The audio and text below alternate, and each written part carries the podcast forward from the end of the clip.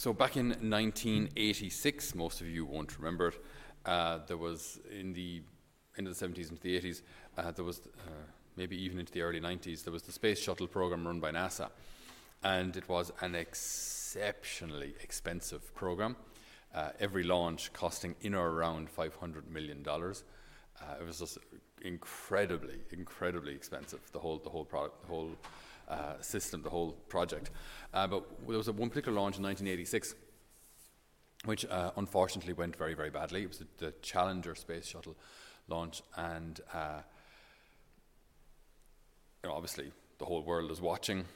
Shuttle mounted on this main fuel tank and the two boosters on the side, and off she goes, takes off, and then you can see it starts to leak out what looks like steam, fuel out one side, and then it starts to disintegrate and blows up midair.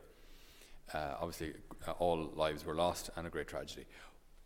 Afterwards, uh, NASA wanted to work out, obviously, what happened. So they, they scoured all of the wreckage. So, obviously, um, where it took off is near the sea, so they had to also look through, uh, on the sea floor, the ocean floor, for all the other for all the bits and pieces of the shuttle and put it all back together.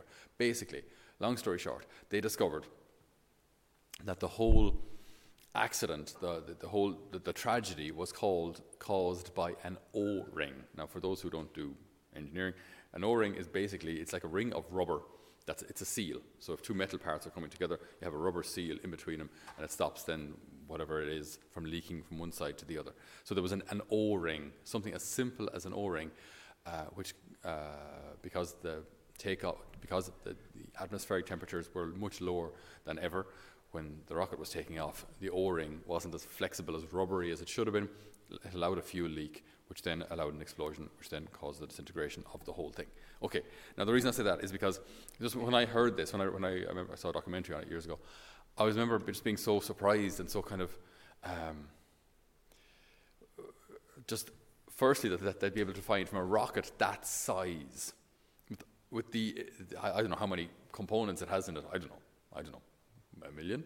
It's all like rocket science is complicated, and from all that they're able to determine that the problem was an O-ring, right?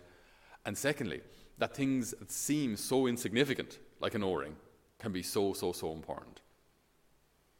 And I think it's often the case with our faith as well. The things that might seem insignificant, I'm not saying they are insignificant, I'm saying they may seem insignificant, are actually crucial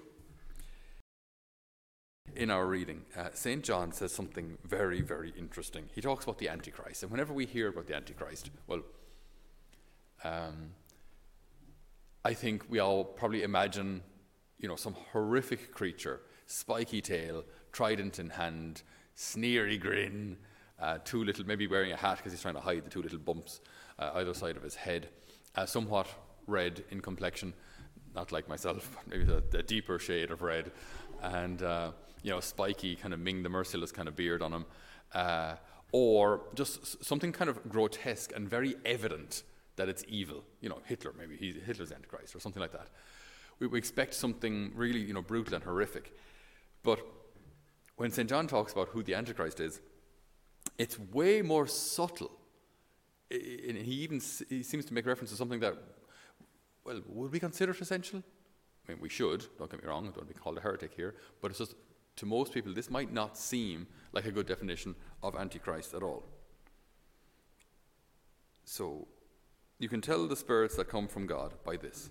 Every spirit which acknowledges that Jesus the Christ has come in the flesh is from God. So, if the spirit recognizes that, this, that basically the incarnation, the mystery of the incarnation, that spirit is from God. Any spirit which will not say this of Jesus is not from God, but is the spirit of the Antichrist whose coming we were warned about. If you ask most people, I, I, I wonder, would they consider the mystery of the incarnation so important? Uh, surely, I mean, what we hear today is that, you know, when we're following God, as long as we believe He exists, so I believe in God, and I'm a good person, right? So I believe God exists, so there's some sort of a kind of a divinity, some sort of a power, some sort of an afterlife out there, and I believe that, good and I live a good life, well, then we're, we're good, aren't we? Well, according to St. John, we're not. No, um, there's, there's more to it. There's more to it. There's definitely there's an awful lot more to it, really. Uh, then when you, when you consider then that the, the blanks of, of who God is or how God is can be filled in by all sorts of, well, dare I say, made up ideas that, you know, if, if God is, is there and he's powerful and he's eternal, uh, then God is like, he's like energy, right? So, you know, I believe in this energy source that we can tap into through karma. You know, if you do good, good comes back to you, sort of thing. Um, again, that sounds popular. It sounds, mm, I was going to say reasonable, eh, kind. I don't know. Doesn't really, but it's it's a popular belief. Popular belief. But when we look at the standard that, that St. John holds us to, it's, it's nothing like simply believing God exists or that He's an energy source or, or anything like that, but that He is a trinity of persons, of, of, of, of people, not, not, not, not, not of human nature, but of divine nature. And then one of them takes on a human nature in this mystery of the incarnation, becomes man, one of us. And uh, we've said this numerous times over the Christmas holidays.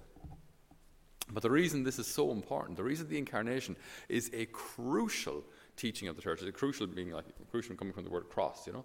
So it's like at this crossroads. We get this wrong and you end up going the wrong direction.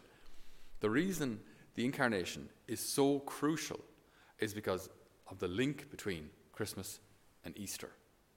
The link between the incarnation and the cross.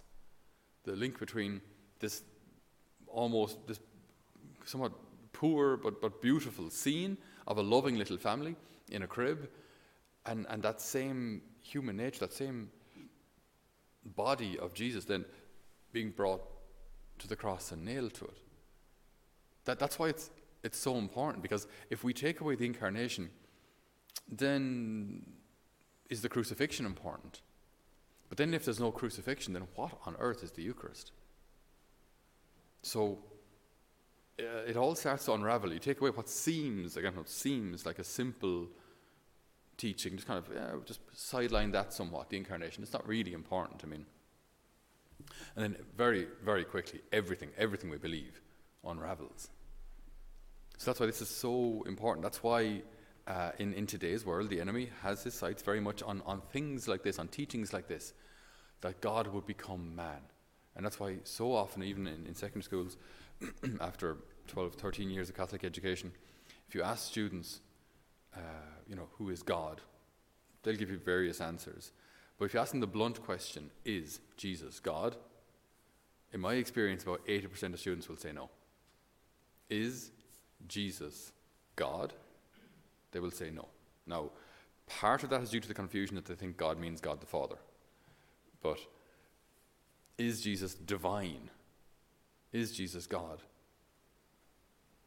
In today's world, people don't seem to know. That's, that's tragic. That, that's, again, that's, that's, that's dangerous. That's, that's what, like, our, found, our, the foundation then of our very faith. What, what is it like? What is it? Well, then it just becomes culture and habit. We've always done it, so we always will. You know, my, my, we need the church for weddings and funerals and baptisms, but apart from that, it's got really nothing to do with my life that's, that's what we have. That's what we're left with. Because I don't need Jesus on a daily basis because he's not even God. He's got nothing to offer me. So uh, like, it, it can see how it might seem like a, a, a, simple little teaching, take it or leave it, but you take out the incarnation out of the, the, the mystery of our faith, and everything unravels. And our faith then just becomes absolutely either ridiculous or useless or merely cultural. Hence, you'll have no vocations. Hence, people won't pray. Hence, you know, you'll have difficulties in fulfilling your adoration lists and all that kind of thing. Every, everything, everything unravels. Everything falls apart after that. So this, that, that's why this is so so important. You can tell the spirits that come from God by this: every spirit which acknowledges that Jesus, the Christ, has come in the flesh, is from God. But any spirit which will not say this of Jesus is not from God, but is the spirit of the Antichrist, whose coming you were warned about. Well, now he is here in the world. He's behind you. Children, you have already overcome these false prophets, because you are from God, and you have in you one who is greater than anyone in this world. As for them, they are of the world. And so they speak the language of the world, which is what? Political correctness. Right? That's the language of the world out there now, right? Whatever's politically correct is good. If it's not politically correct, anathema. And you'll be silenced and you'll be, what you call it, ghosted and cancelled. Cancel culture, that's the thing. You'll be cancelled off the face of the internet and all of that. Okay, if you're not politically correct. And the world listens to them. But we are children of God. And those who, knew God, who know God listen to us. Those who are not of God refuse to listen to us. Okay. So this is again we can see this this this spiritual battle how it's not just how the spiritual battle is it, it's really it's it's spiritual but it's very much kind of practical tangible visible as well the, the, the effects of the spiritual battle are very very visible when we say spiritual battle it's not just like, oh, in my little heart, you know what I mean? I'm just in, in my bed and will I pray or declare the rosary or won't I? Oh, spiritual battle, I won't tonight. Oh my goodness, I've lost the spiritual battle. It's, it's, it's kind of, it's very much visi- visible too, you know what I mean? When you see the, the direction the culture is going, the direction fashion is going, the direction families are going, all these kind of things, it's just, it's starting to unravel. It has started, it has unraveled. It has unraveled. So, let's get back to basics. Let's get the basics right and then the rest falls into place. Let's get the foundation set and the foundation solid. The teaching that Jesus has become man, that Jesus took on a human nature, this is an essential Christian and Catholic teaching, from which then we can, we can say that, that God does know what it's like to live like me. He does know what it's like to suffer.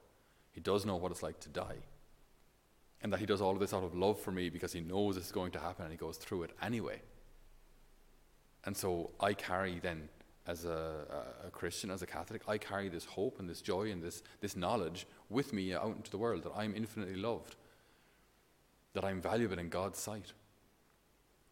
And this gives me hope and courage, and this gives me uh, a, a solid foundation to build everything else on, every other relationship. And without that, it's, it's, it's rocky out there. So we ask the good Lord to renew our faith today in Him who has become man for our sake. Amen.